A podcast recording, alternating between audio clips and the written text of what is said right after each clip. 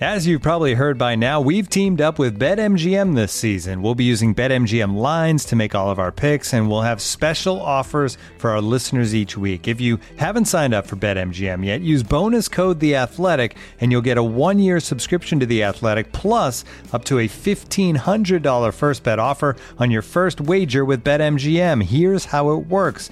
Download the BetMGM app and sign up using bonus code The Athletic. Make your first deposit of at least $10. Place your first bet on any game and claim your voucher for a one year subscription to The Athletic.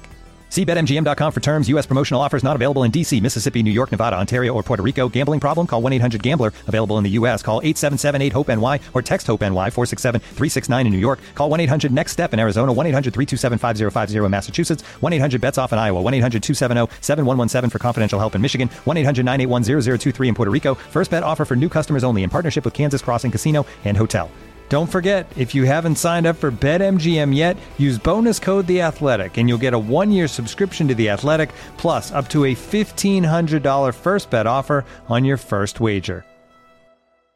Today's episode of To Be Honest is brought to you by Game Time. Okay, folks, time for a little pop quiz. Do you think NFL tickets are cheaper three weeks or three hours before the game? You can find the answer with Game Time, the ticket buying app that proves patience is more than just a virtue. It can save you some serious cash. Game Time is the leader in last minute tickets. Pick your deal, see the view from where you're sitting, and buy in two taps.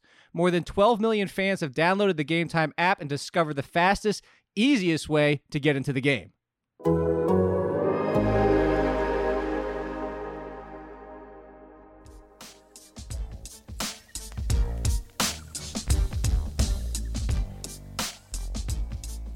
And welcome to To Be Honest.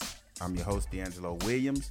I'm going to bring in a very special guest um, here in a minute. I just want to say thank you so much to the music gods of changing our intro music. Thank you so much. It's much appreciated by myself. And uh, now I bring in, you know, fantasy expert and uh, family man extraordinaire, Jake Seeley. Welcome, Jake. How's things going? Good. Did, did I get downgraded? Did I have a bad performance last week? I got downgraded to a guest from like, well, from, like, I mean, friend and I- I- co-host. I, did, I, didn't. I, I, I'm just, I'm still kind of upset with you after last week's uh, conversation. So yeah, I, you, you know, you play nice this week, and we'll give you back, get, get your status back where it was last I week. can move back up. Well, we Yeah, got a couple weeks until uh, Call of Duty comes out, so I, I got some time before I need to prep for that. But yeah, we're gonna talk. I'm sure I'm gonna get, get you mad again today because we're gonna be talking rookies and backup quarterbacks. The Melvin Gordon, ah, let's see if that worked out. The Browns in the AFC North. We're gonna do fans whether or not they should be cheering injuries, D'Angelo, and then of course it's our debut. As you love so much of a little game, we're going to say we'll tease that for the end. But let's talk about the quarterback so far. It's been an impressive run. Let's get to the the biggest one at the top, the one that everybody's talking about, D'Angelo, because he's dressing like it's the 1970s. He's buttoning it up to his belly button. He's got hair hanging out off his face, off his chest, off his chains everywhere you go because he's so cool and he's so awesome. And that's Gardner Minshew uh, carrying the Jaguars so far. Yeah, I, I, the jury's still out on him, man. When I see him play, he reminds me of a Baker Mayfield. He reminds me of uh, um, what what was the quarterback that Johnny that was- Manziel. Yeah, Johnny Manziel. Like So not play he is- style, his style. his style, not not play style, his style. Like that's who it reminds me of. Even when he drops back in the pocket, I'm thinking, man, Baker Mayfield, Johnny Manziel, you know, those quarterbacks. But obviously he's getting it done in, in Jacksonville. I'm not sure why people think that the 70s and 80s were cool. There was a lot of stuff happening in the 70s and 80s that uh, even people born in the 70s, the 80s don't even talk about and ashamed of. So it's member berries, just- man. so let's just stick with where we are right now. I'm I'm cool with everything he's doing, the Uncle Rico uh, thing, the no- Napoleon Dynamite reference, and all this stuff. But just play football, Gardner. Just just keep giving us, you know, win after win after win. And and I'm not so sure he is as good as his wins suggest because they have a really good defense over there in Jacksonville. But you know, I'm just That's gonna sit here and I'm gonna talk about Gardner Minshew like the mainstream media is. That that's all they talk about. It like this guy can do no wrong. But the fact of the matter is, is who have they beaten? Uh, let's see. Mm, Semi playoff teams. They didn't beat Kansas City in the first week. So if you had to give them a grade, see, I- I'll give you this, D'Angelo. I- I'll say I agree with a lot of what you just said. And we talked about before we even came on the show. As I said this to my buddies watching the game, I said, nobody would be talking up Gardner Minshew this much if he didn't dress like that. Like if he was No. just if he was Daniel Jones, everybody would just be like, yeah, whatever. Okay, it's a quarterback that's playing better than we expect. He's he's doing okay. Basically everything you just said. I will give him an A minus though because he only has one interception. You you you're right. They have scaled back the playbook. They're letting him play this short to intermediate check down, take what's there. He has taken some shots. I mean, he drove down the field for the game winning score last week in Denver. I think that's somewhat impressive. So I actually give him an A minus just because he's doing the best he can with what he's given and able to do. That's that's funny that you feel that way because I I also with his off the field stuff, I will compare Gardner Minshew off the field, off the field, the, the way that he dressed, the way that he carried himself, very similar to Cam Newton, but nobody has a problem with it though. Nobody Oh, has yeah, a problem with it. You take that's- his seventies and eighties get up off the field. It's very similar to the way that Cam dresses off the field, as far as you know, people him saying it's fashion and us saying like that's just downright awful dressing. It literally that's they are the same quarterback as it relates to stuff off the field and how they dress. But some people love the seventies, eighties look. Nobody loves the Cam Newton. Uh, what the hell? are Originality? Right. That's what I'm saying. right. That's what I think is crazy. Like people can handle certain things, and when they can't handle it, they just don't agree with it. Like ah, nah, I'm okay with. Nah, he's a good quarterback, but but then you look at Gardner Minshew, bring the same thing to the table, and everybody's eating it up because it's So, different. so do you have two? Do you have two different grades for him then? Do you have like an off-field I- I- I grade and an would. I- on-field grade? I, would grade? give him a grade on the field in terms of I'd give him a B minus, and I'm giving him a B minus because his defense is awfully good. Any of the quarterbacks that we mentioned today that is not a starter by nature, that's a backup or playing that role and playing it well, it's going to all boil down to how good their defense is.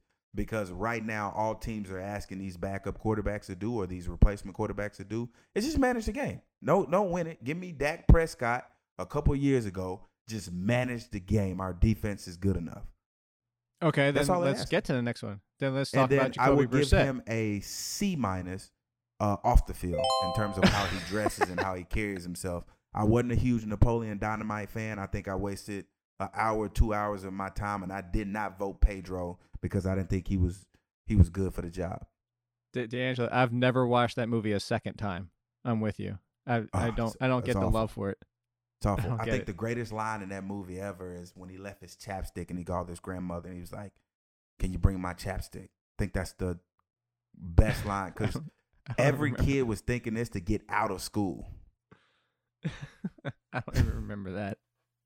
That's how much of the. All right, so Jacoby Brissett in Indianapolis has at least two touchdowns in every single game, three and two. He played last week without T.Y. Hilton, still had three touchdowns. So I'm assuming we got to say your grade's going to be higher on Jacoby Brissett. I it it is because he doesn't have a lot to work with. Uh, outside of T.Y. Hilton, who else does he have? Yeah, a bunch of guys, four wide receivers mixing in as it's basically wide receiver by committee. Right. That's what I'm saying. So I, I would give Jacoby Brissett the highest grade out of all the quarterbacks that we're going to talk about today because he has the least amount to work with. And his defense is not one of those defenses that are going to shut teams down week in and week out. So he has the hardest hill to climb. And I honestly think out of all the quarterbacks, again, Jacoby Brissett is the top quarterback in this because he doesn't have a lot to work with and he's still going out there. He's still throwing three touchdowns. He's still throwing two touchdowns. He's still getting the job done. But the problem is, is that these defenses are going to have to step up. I said this last week. In order for teams to win with a quarterback that they usually don't play with, and I'm trying to stay away from calling them backup quarterbacks or calling them fill-in quarterbacks uh, because right now their role is starting. So with that being Right. said, you know they step in and they play with these quarterbacks that they don't the the the unit of measurement or the the window of of making mistakes shrink because this quarterback can't bring you back from those mistakes that you make because that's just not where he at in his training and that- and in his career. He's not one of those that's gonna check you to that big play and throw the ball down the field.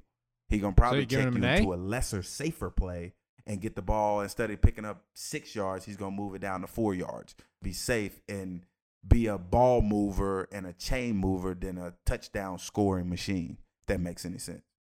No, it does. So what are you giving? him? you giving him an I'm, A? I'm giving You I'm giving Jacoby? Brissett an A plus. Uh, only because Wow. yes, A plus man. He doesn't have much to work with, and the rest of the guys that we talk about today, we can probably name three or four playmakers that they have behind them. Like Gardner Minshew, we talked to him earlier. Leonard Fournette, that's a just him by himself. Not talking about the receivers, just him by himself. That's gonna stack the box where you have eight. So now you have throwing lanes. So it's not like it's tough for him. Yeah, I'll, I'll give him a B plus. Uh, I just the the yards and I'm the fact I'm giving him. I'm giving him an A plus, man. Uh, I, I can't get there yet. I just I, I got to see him win some of the tougher games. Like he lost last week against the Raiders. He beat the Falcons, who don't have a defense. The the Titans game is somewhat of a tough one, but I, I I'll give you this. I can get to an A plus if he throws for two or three touchdowns again this week against the Chiefs. How about that? Well, well, well, here's the thing, though. I'm looking at this as a moral victory. I'm not looking at this as like an actual victory. This is this is why, because what's going on is Jacoby Brissett. He's going into each game and he's in an ass kicking contest, and he only has one leg. He's not getting knocked out. He's holding his own. It's just that he's not winning. Does that make any sense? It- Like, it that's does. Impressive. It does. All right. So then, how, are you going to give that kind of a the fact that he's this next one is in an ass kicking context with no legs? Because I, uh, I, I'm assuming Josh Rosen's got to get a little bit of a pass, doesn't he? Uh, no. You oh, here, here, hold on, hold on. Uh, you, you've been going first in the first two. I'm going to tell you because I think it's going to shock you. I'm going to tell you first. I'm giving Josh Rosen a B because you want to talk about not working with anything. This guy was set up to fail with the worst offense run offensive line team in general last year gets thrown to a team that's worse this year and is still looking like a capable quarterback. If you can look like a capable quarterback on the Dolphins, you get a B. Okay, so this is why Brissett's so high because coming into the season, Andrew Luck was the guy. Nobody ever talked about Jacoby. We all knew that the Dolphins were going to be terrible. We Right. knew that. Right. We knew coming in that it, it was no way. It didn't matter who you put at the helm back there, quarterback. You could put Tom Brady back there, and nobody was still expecting the Dolphins to do anything. Correct? Right. We look at the the Colts, we were the same the same uh thing that we were thinking that the Colts were going to do then. We still think they can still do it with Brissett at the helm. No. Nothing has changed from that perspective. I don't think I'm they're saying. quite as good with Brissett at the helm. Well, I mean, it, it doesn't. I mean, what was the change from him to Luck was what two or three wins? Yeah, I think you go from Super Bowl. I think you go Super Bowl contender to playoff team versus the Dolphins. Are, I mean, the Dolphins whoa, are the Dolphins, whoa, but whoa, whoa, What? whoa, Jake, whoa, whoa, whoa. Did you say that they were Super Bowl contending team with Andrew Luck at quarterback? absolutely, hundred percent. You okay over there? I, I just took a deep breath. Um, I I don't. Okay, all right, okay. Tell me why I'm Uh, wrong. But back to back back to reality. Uh, Okay. Josh Rosen. Uh, we wasn't expecting a lot out of him, the Dolphins, or anybody uh, in that position, including the head coach and the coaching staff. Right. Uh, when this coaching staff got hired, people was asking questions like, "What? Who? Why?" And to this day, we're still saying the same thing. What? Who? Why? to the play, the play calling, and the players. Everybody want to get out of there, including the towel boy and the water boy. So it's not like uh, you know, it was gonna be a big deal when they got in there. So that's why I'm giving him a D minus. Oh, that's that's so Uh, wrong, man. Josh Rosen has. It's not. He's wrong. got It's- more crap put on. who you work with. He- But he's got more exactly. He's got more crap put on his shoulders than any quarterback in the NFL, and he's still out there playing 100 percent and looking like I said decent. Like you took Marlon Mack versus Kenyon Drake, Marlon Mack every time. T.Y. Hilton versus whatever you want to pick off the Dolphins. You're going to take T.Y. Hilton every time. The tight I- end, Mike I'm Gesicki. telling you right now. Well, what Ja- Jacoby he didn't have that. Jacoby he didn't Dehaven. have T.Y. Hilton in the last game, and he still That's one game. He still dropped back and threw and he's still got one of the best. It, it doesn't matter. You still got one of the best offensive lines in the league versus the absolute worst offensive line in the league.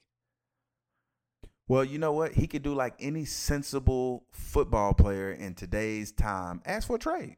Oh yeah, that, we're, we're going to talk about how well that stuff works out in a second. All right, so let's get to the next one. Who's stepping in for Mitch Trubisky out in Chicago? I'm sorry, Mitchell Trubisky, and say his full name. Uh, he's out for a few weeks. Chase Daniel comes in and looks pretty good, replacing him. Where do you have any thoughts on Ch- Chase Daniel and his grade so far? It's only a ha- basically a I, half I, game. I really don't because it was it. I it's hard for me to grade him, and I'm I'm gonna put an NA beside Chase's name because Incomplete. Chase was a backup quarterback. It- It's yeah. Well, the reason why is is it's not applicable because of this and because of this reason only. As a backup quarterback, you don't get any snaps during the week as it relates to first uh first string reps. Right. So he didn't get the first string reps. He didn't get a chance to look at his defense. He stepped in cold and he stepped in reasonably. I want to see what he looks like this week coming up because now he has a full week to prepare for a team, and now we get to see the the true Chase Daniels. Is it going to be the Chase Daniels that we saw in Missouri? I don't know. Is it going to be the Chase Daniels that we saw when he was with the Redskins? If you see that guy right there, I don't, Bears are going to I don't think we're going to see any of them because you keep throwing an S on his last name. Come on.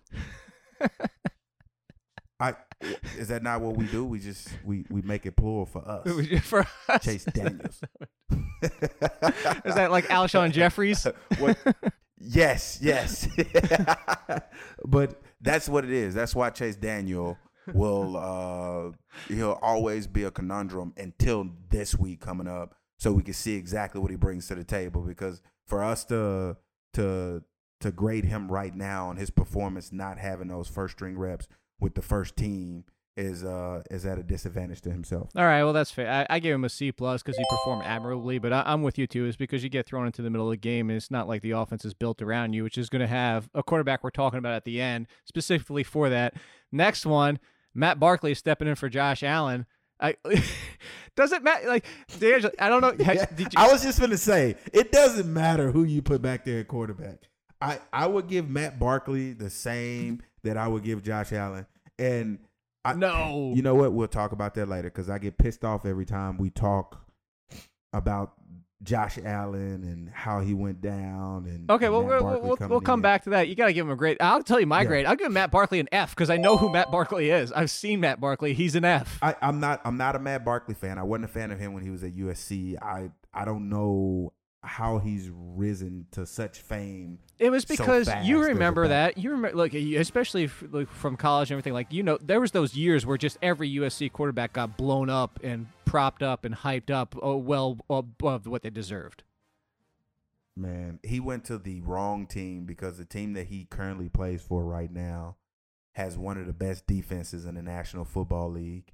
And out of most of these quarterbacks, he has the larger upside because of his potential in the defensive side of the ball with the Bills. He doesn't I don't think he has an offensive coordinator or coordinators good enough to get him where he need to be for them to win football games in terms of at a high level those playoff caliber teams because the coaching staff isn't there in my opinion. I think they have it on the defensive side, they just don't have it on the offensive side. All right, fair enough. Do they have a developer over there? Do they have a developer over there? The Bills? do they have a coaching staff Oh, or okay. a coach over there, whether it's the offense coordinator, the quarterbacks coach? No, do that's they have the- somebody that can develop. That's what I'm saying that they're missing. Yeah, I was gonna say I I don't think they have that. I think they made the smart moves in the whole ties to, as you know, we talked about before with Sean McDermott and bringing that over and bringing in what you need for Josh Allen to develop that way. But as a quarterback developer, I'm with you. I don't think they really have it. So, what about You said it, my guy. I'm saying my guy as in Jake's guy. Like, what about I'm, I'm gonna let you start. I'm gonna let you start on your guy. And Daniel you- Jones? You, was really high on him in the preseason. Yeah, I wasn't you really high high, on him in the preseason. you know? It's a, hey, Like, for everybody. still high on him now. No, no, no. For everybody out there that knows this, I was one of, I am in the collective, but I am past the collective as one of the guys that poo pooed Daniel Jones more than most because what did we say last week? I said the only good thing that I saw in Daniel Jones is the short to intermediate game. And the good thing that the Giants did is they built a team like Shepard, short to intermediate, Evan Engram, short to intermediate, Golden Tate, now that he's back, short, Saquon. They actually built a team around him. So they're building to his strengths, but I, we're talking Rich Gannon here, in my opinion. Like you can get to a championship and carry him there. He's not going to carry the team. So I will say this: for what he's done with only Shepard and Engram and losing Barkley, he still made plenty of mistakes. He still threw the interception. He should have more interceptions than he has. He's showing rookie flaws. I will say he's been better than I thought, so I'm going to give him a B minus. You are really nice with your grades. Outside of Matt Barkley and you having a personal vendetta against him, all your grades have been very. I gave Chase PC. Daniel a C plus. Yeah, but I mean, that's still passing though. Like that's one of those slap on the wrist type grades. like, hey man. All right, know, well, here before day. we have two more after this, I'm going to downgrade one of those grades right now just to just to be more mean like you. So, what are you giving Daniel Jones? Uh, Are you not giving him a passing grade? I, I, I'm a, I'm gonna give I'm gonna give him a passing grade. I, Okay. absolutely. I'm gonna give him a C plus because of what he's been able to do. Uh, not having a running game, uh, not having an offensive line, not having a general manager. Um, you know, with all those things coming to play, I think he's doing pretty good with all the pressure that he has. Uh, coming in as a rookie and being uh declassified, I'd like to say, because nobody thought he was a good quarterback coming into this and playing on borrowed time. Like it's easy as a backup quarterback to come in and play a football game because nobody's expecting anything from you. So now next week, when we go into next week and you know who your starter is, granted, I know Daniel had to start, you know, last week uh and the week before that because they benched uh uh uh Eli Manning. Right. I'm saying just in general, all these quarterbacks, like as you get more tape on these quarterbacks and the more they get comfortable, you get a chance to see what type of quarterback they are. oh, we're Like, going to get to see it real quick. You know what the next two games for the Giants are, right? No, who they got? Vikings and at Patriots. We're going to find out real fast what Daniel Jones can do. Yeah, we're gonna find out quick, very quick, and that's gonna be great. But I, I don't think any team that play the Patriots should be a measuring stick because the Patriots right now are hitting on all cylinders right now. They ran into a bit of a buzzsaw when they played the Bills, and I told you last week. I, what did I tell you last week about that defense? Yeah, I know. You gave me hell about it. You know, Tom Brady only had 150 yards receiving. yeah, right? but who I won mean, the game? That's passing. what I told you. I, I, I- I didn't say that they was going to win the game. I'm just telling you how prominent their defense is over in Buffalo. You said, and I said he was going to throw two picks. I obviously I was off. He threw one and held him to 150 yards passing, which was his lowest in years. Yeah, I was definitely, They I are definitely would have taken good the on over. defensive side. It's- Yeah, that you took the over. I know. It wasn't no. I definitely you took the over. Hey, that's what do we put it at? I mean, like I'm two not hundred saying- something. I'm not saying I told you so, but I told you so. Okay. All right. So two more. Teddy Bridgewater. I th- that's the one I downgraded his grade just for you, just so I could be meaner. What grade? What grade are you giving Teddy Bridgewater so far? I'm giving him a A, hundred percent. What? I What? I am giving Teddy Bridgewater a hundred percent perfect grade, and here's why. Oh my God. Do you know how good you have to be to feel Drew Brees' shoes? He's not he's not asked to win football games because their defense is playing at a super high level over in, in the New Orleans Saints. It's not like the NFC South is a tough division. Look at that. Like look at the games that they have coming up. And I'm I'm telling you right now, what Teddy Bridgewater is doing with the Saints right now, um, I think is something that other football teams need to look at. And here's why. Teddy Bridgewater brings something to the table that Drew Brees don't. You know what he brings? Mobility. Drew Brees is not one of those quarterbacks that's going to tuck the ball and run. Um, He's run eight times. Teddy Bridgewater is. Say what? He's run eight times in three games. He hasn't done Te- that. Teddy Bridgewater. That's because he hadn't had to. He's had a nice pocket. He's doing Hold what it takes to on. win. They, you you know who they just beat, right? You know who they beat with You their know- starting whoa, whoa, quarterback, and you How- picked to go to the Super Bowl. How many how many touchdowns did they put on the board? It- who who won the game? You how just mid- said about Tom how Brady. many you said who won the game? did they put on the board? Who won the game? Did he do his job? No. Did he do his No, job? he Damn didn't. You fantasy experts, damn you fantasy football players. I'm talking about in reality. Did he do his damn job? Did his No. team win? No. Because the, the the goal every week is to go one and zero. Did he go one and zero this week? He did not go one and zero. The defense went one and zero, and the kicker went one and zero. And you know how I feel about kickers. Teddy Bridgewater, I downgraded Teddy Bridgewater for what you want to talk about filling his shoes. He he might as well be walking around like he's got clown shoes on with them things flopping around off his feet because he's not even close to filling his shoes because he's been a game manager at best. You have Michael. What? Look, you- stop. you- don't you don't you, you damn, have don't you di- Alvin don't you Kamara. start that disrespect. You have Alvin Don't you Kamara. that. You have an amazing offensive line. You have Michael Thomas, Ted Ginn, Tre'Quan Smith Yes. when he's healthy. You have a lit. You have Jared Cook. You have a litany of weapons, and you have one game Yes. where you've thrown touchdowns. The other two games you have zero touchdowns and a pick.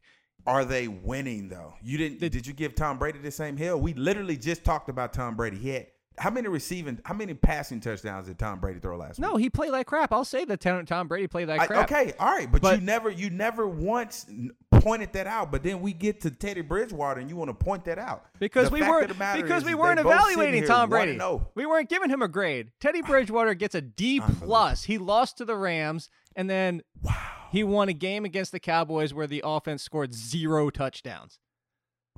Unbelievable. And so you're basically telling me the Saints are better than the Cowboys on their worst day, is what you're telling me. Uh, yeah, on their worst day, and that's why I like the Saints. As you know, they were my Super Bowl team. You you told me I was stuck I with them. Believe, but you also said you also said that the Cowboys We're contenders. was also in the hunt for the yes, Super Bowl. yes, and I'm not changing my tune on that. Unbelievable. Unbelievable. I, I give Teddy Bridgewater a hundred percent in all categories because he's he's he's asked to step in, fill a role of a quarterback. And Drew Brees, a Hall of Famer that's dynamic. And he's continued to have the same success Drew Brees had in terms of the win loss column. Not the stats that he put up every game. I'm not saying by no means that Teddy Bridgewater is bringing a different element to the game that Drew Brees didn't, other than him running with the ball at quarterback. I'm telling you that Teddy Bridgewater is doing enough that Drew Brees is miss, uh, but we can live on without him. He stepped into Eli Manning's shoes, not Drew Brees' shoes. Come on.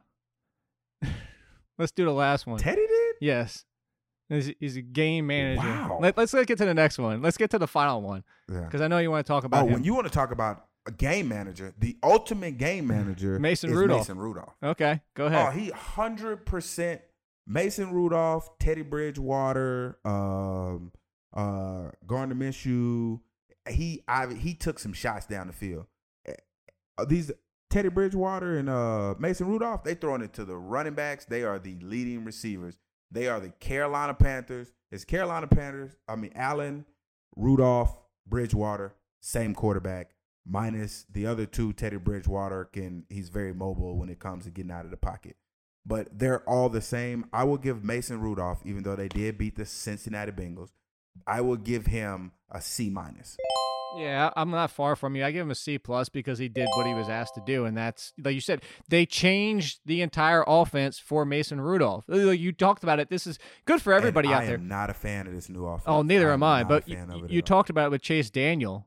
With Chase Daniel, the fact that when you step in mid game, the game the game plan doesn't change. The quarterback is like a good example. Last year, Lamar Jackson coming in for Joe Flacco, they didn't change the playbook. They simplified Yeah. it. They didn't change much. But this was a whole new style of offense. I don't like it either. Basically, you're telling me your top two receivers are James Conner and Jaylen Samuels. That's that's and and the the backup quarterback is the the backup running back. Samuels, yeah. How crazy is that? So, They ran the Wildcat like ten times. It was giving me flashbacks of when I was in Carolina and uh, Dan Henning brought the Wildcat from college to the NFL and it worked wonders for us. And then he took it down to Miami, and you know that's been history because Ricky Williams and uh, Ronnie Brown took it to a whole nother level. But seeing them run this offense, I knew then that they were at the end of that playbook and they couldn't install anything else other than putting the running backs in their best position. Because right now, let's face it, uh, with the quarterback being the quarterback and Mason Rudolph and not being able to get the ball to your playmakers at receiver, your best bet on your offense right now is your running back because I can put it in his hands and allow him to be dynamic. I'm with you. All right, so last one before we get to our next topic, Dwayne Haskins, and this isn't so much to give him a grade, D'Angelo. The question I want to ask you for for Dwayne Haskins, I'm going to spin this completely different. Is Jay Gruden going to ruin Dwayne Haskins because he brings him in against the Giants, which is one of the worst defenses in the league. He throws three interceptions. They get the Patriots next week, so it looks like they're not going to play him because Gruden's already talking up Colt McCoy if he's healthy. And we've seen Gruden before go back and forth and back and forth and back and forth with Griffin and Kirk Cousins. And is being a rookie and getting pulled in and out of the lineup, starting no confidence, you get benched because you didn't perform. Could he ruin Dwayne Haskins for his career by not letting him grow as a player. You mentioned it before. He's not going to get reps unless he's actually starting because he's not going to get those reps in practice. Well, I think that's where you you're wrong. I think wrong on what? You can give him those you can give him them reps in practice. But they uh, don't. You don't just said that before. They don't. I think what he's I think it looks like he's trying to ruin him where in fact he's really trying to protect him. Uh, but we don't see it as that way because we see it as this guy's getting he's missing out on valuable reps that he could be getting in the game because you guys are no good anyway. Right. Uh, but the the fact of the matter is, is they spent all that money on their starting quarterback. I don't know why. I told them before they got him, you know, there's four or five other quarterbacks that you can bring in that can play better than the guy that you're bringing in. So I think that they're trying to protect Haskins, and and the reason why they're trying to protect Haskins is because maybe he doesn't have the ego we think that he has. Maybe it's fragile. Maybe he's saying, hey, you know, let me get him a couple reps here and a couple reps there, and we don't see the bigger picture. I think Jay Gruden has the potential to have something special there because so do I. if you're not going to fix your offensive line woes, then you're going to have to have a mobile quarterback to get you out of that trouble.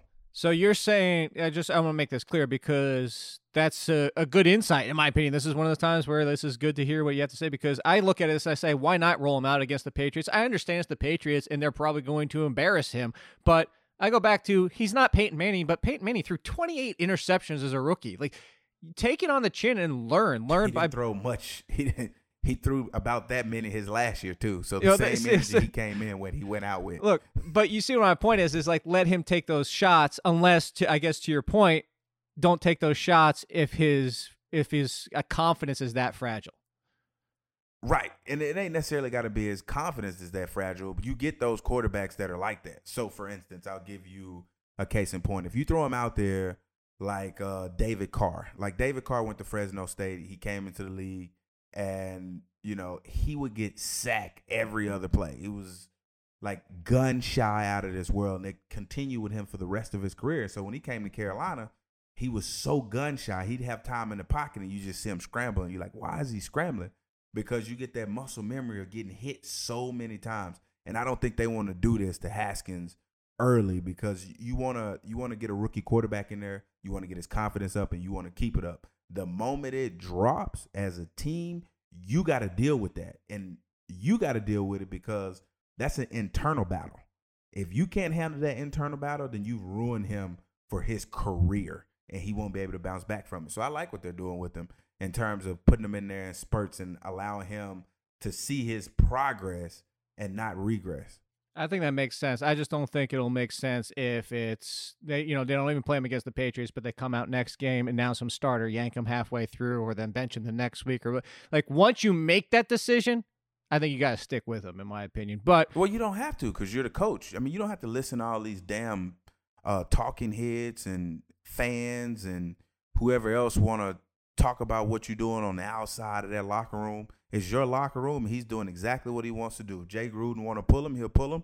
If he wanted him to stay, he wanted him to stay because at the end of the day, his job is on the line, uh, not he, ours. He, we just here to talk about. He it. might not have a job next year. Actually, uh, I told you this is he's he's near the top of my list, and it's cle- he's creeping to number one with each passing week. With this team is going to be looking oh. elsewhere next year. All right, so speaking of decisions, let's get to something that you and I talked about during this offseason, and we had an argument about doing it right when it talked about holdout and running backs and stuff like that. And I, we we went back and forth, and I told you Ezekiel Elliott was doing it right and Melvin Gordon was doing it wrong. And this is why, because I didn't think he had the same leg to stand on as Ezekiel Elliott. He wasn't Ezekiel Elliott level. Both of them were in the same situation where they still had contracts to play through, but Melvin Gordon finally relented. And what I'm going to compare what I usually do a lot, and that's poker. I, I think that he got his bluff called. He, he saw how good Austin Ekeler was and how good this team was without him, and they were fine without him, and said, you know what? I, I might as well show up and get my paychecks and get my year either way because they're going to be fine with me holding out to week 10. So for Melvin Gordon, that's why I told you, D'Angelo, I felt like he did it wrong because he wasn't in the right situation for him. Well, I, I think he did it right, and he did it right from this standpoint right here. Uh, I was always told a man that won't stand for something will fall for anything, and he stood for what he thought was right. Whether we believed in him or not, whether we felt like he done it wrong or him doing it right, if he's okay with how it can it turned out, then I'm okay with it too. He let the team know, like, hey, I am willing to sit out. He set out, you know, three games, uh, and he did exactly what he said he was going to do. So next time, when he he uses that as a a filibuster or he uses it as a way of getting more money, they know, hey, this guy is not to be played with. He will sit out. He set out the other two games, so it's setting him up for uh progress later on down the road. I I hope that See, was the picture that he was trying to paint as opposed to trying to paint the picture of necessarily getting paid right now. But eventually he's going to get paid and he's going to get paid heavily and he's going to get the money that he wants because hey, if it's going to cost me a few thousand dollars now to make those millions on the back end to let people know like, "Hey, look, I'm serious about this sitting down if you really don't want to pay me the money that I think that I'm worth." Uh, see, yes, I, I I, gotta tell you, down. I, I kind of feel like D'Angelo is just like a parent with a punishment, saying, "Hey, you're grounded for three weeks," and then comes back and be like, "All right, you're fine. It's only one week," and then there's the the, the kid doesn't listen in the future because you folded. I feel like Melvin Gordon folded. Like Well, if he well- if he was really going to stand, I don't think he folded. He said he did exactly what he said. no, he was gonna gonna. do. He said he was holding out till week would- ten. Oh, did he say you? You did he specifically say week ten, or he said I'm going to hold out? Me holding out doesn't put a number of how many games I'm going to hold out to. I, I don't know why you show up now unless you're folding the fact that you realize you got nothing to stand on and you just want your paycheck. Well, I, I I think he has a lot to stand on because I think after week ten, if you don't, if you're not on the the the squad or the uh Right. That's why that that was that deadline. roster, Right.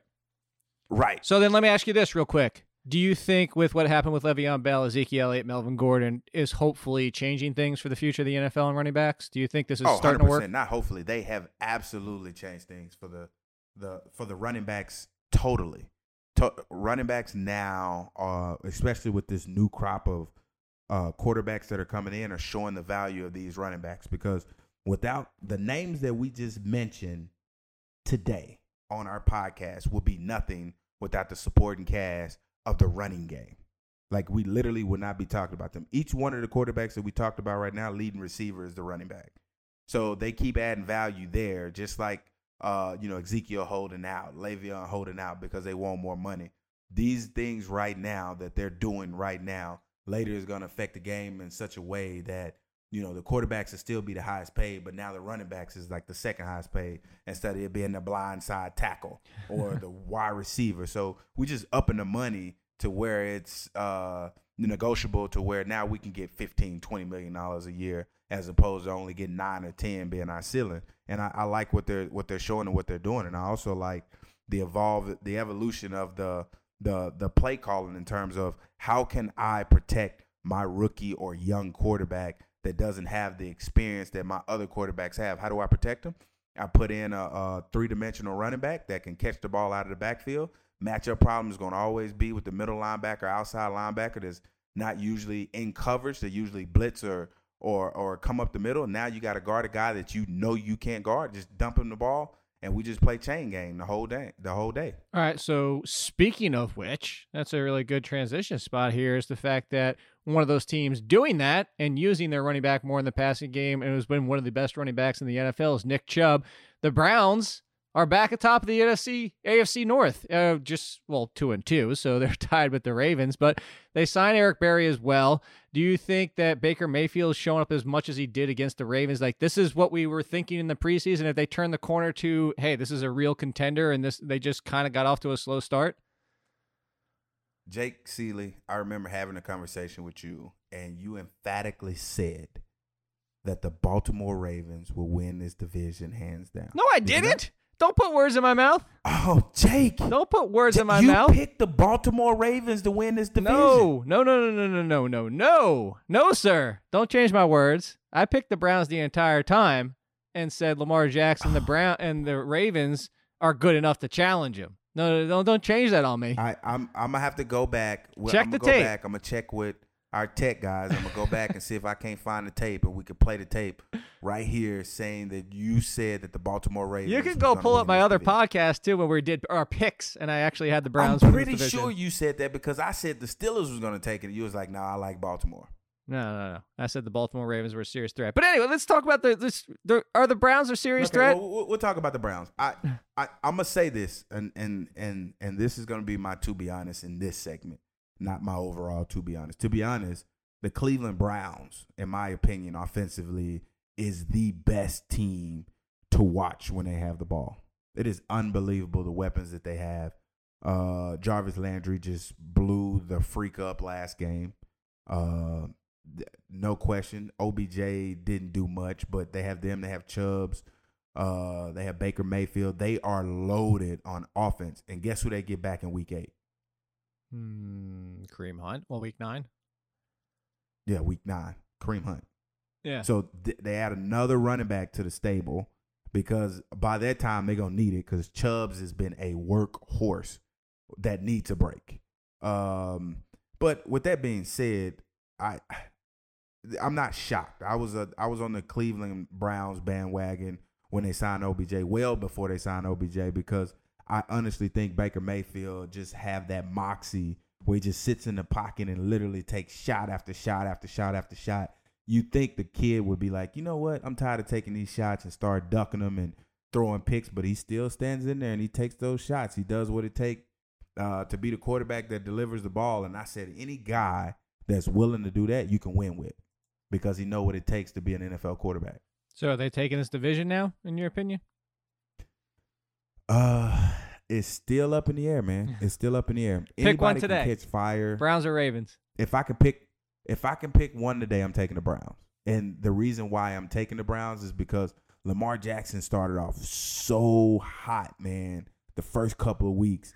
And then, you know, I he obviously didn't know that the weather changes just like the fans and the the altitude. Wait, wait, so and- hold on. Is, and- you talked about this with David Montgomery. Did Lamar Jackson do what you said some players do? Did he sprint and already finish? No, he didn't sprint and already finish. Okay. What happened is, is he he relied too much on his legs. Like, oh yeah, if I ever get in trouble, and I I don't think that he he still practiced hard, but he didn't practice on the things that made him who he was the first two games. He was like, oh yeah, you know, I'm good enough. I'm there. I've arrived. And like these last two weeks, he's gotten that eye opener, and now he's back in the lab. Like, oh dude, I I won't ever do that again. It's kind of like you know, you put yourself in a situation and you you pray yourself out of it. You was like, I'm never going back to that ever again. That feels awful. But you know what ended up happening, right? Week 9, 10, or 11, you fall victim to the same thing you prayed yourself out of because you forgot that prayer brought you in this thing and non prayer is going to take you out. All right. so- fair enough. I like it. Speaking of uh, those type of situations and not appealing and all that, type, I wanted to ask you something. This from the look, I'm coming from the fan side. This is why we do the show, the fan side versus the player side. And one of the things that has always really ticked me off as a fellow quote unquote fan and somebody sitting back and watching these games is when I'm watching a game in something like the Bears and Mitch Trubisky has been playing pretty poorly this year and he gets hurt and some fans start to cheer. That D'Angelo, I, don't- I'm I'm thinking it maybe does the same for the players. It ticks me off because I'm like, how on earth? Like, what the hell kind of uh, guts? Like, I don't understand what kind of person cheers for somebody to get hurt because they're upset with how things are going. Like, I would never cheer for an injury, and I gotta think that as a player, that would tick you off as well. Yeah, I don't think they're necessarily cheering for an injury um, or the injured to be injured. I think. Uh, did you never play a game in Buffalo? I don't remember. I think those fans. I, I, I did. I did. But I, I think they're necessarily like from a on the field perspective. We don't ever think like, damn, yo, they really cheering that this dude got hurt. I think they're cheering that for so long they wanted you to make a change at quarterback, and it took this injury to make that change. You know, I'm happy for you, not the injury, but I'm happy for the guy that I've been trying to get on the field forever. That's how I think we see it as. It's like not necessarily them cheering the injury or the injured, but they're cheering the person that's coming on that's relieving the person that's injured because I've been trying to get this guy on the damn field for the last two weeks. I've written emails, you know, I've talked on all these message boards. I've reached out to some of my family and friends that have connections in the front office. see, like, yo, what did you take that a little bit so-and-so. personal? Like, hey, like you want No, you're not gonna take it personal if the fans don't want you on the field anymore? No. I there's a lot of guys that are on the field right now that I would love to see off the field. like literally get the hell off the field. Like there's quarterbacks right now uh, that I'm not going to name Nathan Peterman that I would Well, he's not on the field to see him anymore. Never. Well, but that's what I'm saying. Like he still got another opportunity. I'm like, come on now, guys. Like, uh, you know, even when um, you know, he wasn't this bad, but I mean, even looking back at uh the quarterback out of Florida that came in, I'm not gonna say his name because Tim Tebow has a nice following. But even when he was playing, there was a lot of people that didn't want him on the field. It's like, oh, he's the worst quarterback to ever play. He was winning football games. He was still doing what it takes. He beat the Pittsburgh Steelers in the playoffs. So with that being said, like, you know, it, it doesn't I guess talent necessarily doesn't translate over from college to the NFL field. And there's a lot of people in the front office that don't tell themselves like, oh, we made a mistake. Because you saying that you made a mistake is you being human and nobody wants to be human in the front office. Well, it's good. Everybody so want to be beyond human and superhuman. is that part of it? So, what do you think is the reason for the fact of hey, there's a you said Peterman, there's a lot of quarterbacks, backup quarterbacks, quarterbacks that are playing that don't play as well as Colin Kaepernick did, and he's still sitting out there. Uh, look, I, I, I don't understand that. I don't understand. Granted, he's he's he he does a lot off the field. I, I get that. And and and we're strictly I strictly want to talk about Colin Kaepernick on the field. yes, Like take all take off all the what he's done off the field, the the uh the protest, the taking the knee, all that. As it relates to a quarterback being on the field, out of all the guys we just named, I can't name one that's better than Colin Kaepernick. you talking about the ones we gave grades to, right? the the one that we gave grades to, I can't name one. Oh, I would take Colin Kaepernick over. better than Colin Kaepernick. I would take Kaepernick over all of them and quarterbacks we still haven't even named. right. So so why is he still sitting? So this is what I'm going to tell you. This is my theory, and I don't think we're ever. from a fan's perspective, from a from a from a, from you, I want to know why is he sitting at home? And So, why are you I'll- okay with him sitting? So at home? I'll give you two. The fans' perspective, and I say fans that way with quotes because it's not my perspective. The fans' perspective, I think most people are assuming still the NFL has blackballed them. And because of everything you said, it's the off the field because it's not about the play. There's nobody on earth can watch Colin Kaepernick and say it's about the play. Where I say I do think it's off the field, but I don't think it's necessarily, and you can tell me if I'm wrong or if you think I'm wrong because I don't know that any of us know, is I don't think he's necessarily being 100% blackballed by the NFL. I don't know that he wants to play. I think he's gotten to the point where you talked about like the endorsements for other players of being able to hold out and stuff like that is I think he's made enough money off the field and on the field that if he doesn't get what he wants, which is a starting job now on a legitimate team, and those are few and far between, I don't I think he's fine just being what he's doing. And I think that's why. I think part of it is he doesn't want to come back unless it's a situation he wants.